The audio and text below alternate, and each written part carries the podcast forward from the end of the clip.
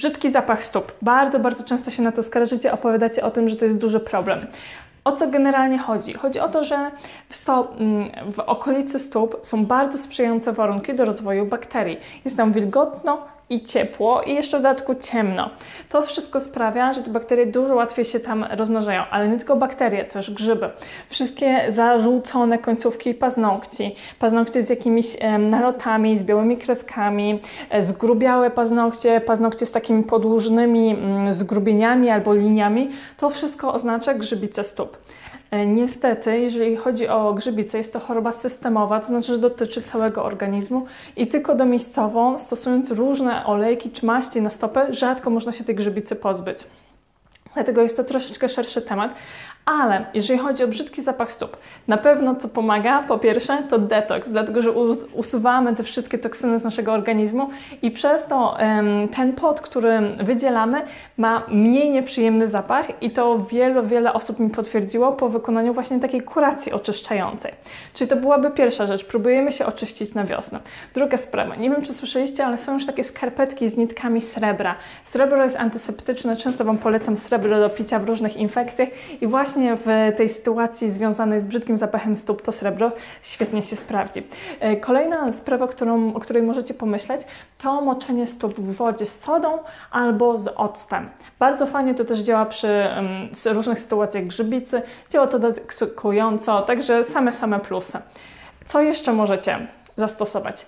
Wszystkie olejki aromatyczne. Możecie rano smarować sobie podeszwy stóp i obiecuję Wam, że po całym dniu noszenia tych butów ten zapach będzie mniej nieprzyjemny. On nie zniknie, ale właśnie te olejki aromatyczne, tylko takie delikatne zapachy, na przykład cytrynowy, bardziej bardzo fajnie działał, może miętowy te zapachy będą w pewien sposób właśnie neutralizowały ten odor. Pamiętajcie o tym, żeby zmieniać obuwie. To znaczy, że jeżeli jednego dnia nosicie jeden rodzaj butów, drugiego dnia zostawcie je. Niech one wyschną do końca. Bo niestety nie zauważamy tego, że w ciągu dnia pocą nam się nogi. I ten pot nie zostaje tylko w skarpetkach, ale też przechodzi do butów i trzeba im dać odetchnąć. O tym bardzo mało się, myślę, że się mówi, a teraz szczególnie mm, właśnie w tym przejściu letnio-zimowym będzie taka możliwość, żeby e, te buty po prostu zamieniać.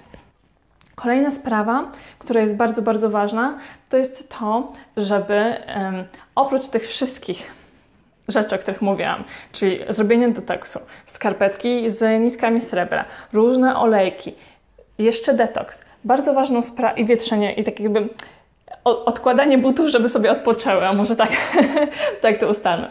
Bardzo ważną e, sprawą jest to, że jeżeli tylko pracujecie, noście buty na zmianę. Ja zawsze tak miałam, że zostawiałam buty w pracy, żeby te buty zmienić i to jest mega, mega ważne, nie tylko dla tego brzydkiego zapachu stóp, ale też dla funkcjonowania całego organizmu, dlatego że jeżeli cały czas jesteście w ciasnych butach, to przytrzymujecie sobie krążenie i to też nie jest optymalne dla całego organizmu. Co jest jeszcze fajne? Jeżeli zrobilibyście sobie raz w tygodniu właśnie taki dzień lżejszego jedzenia, tutaj troszeczkę nawiązuję już do detoksu.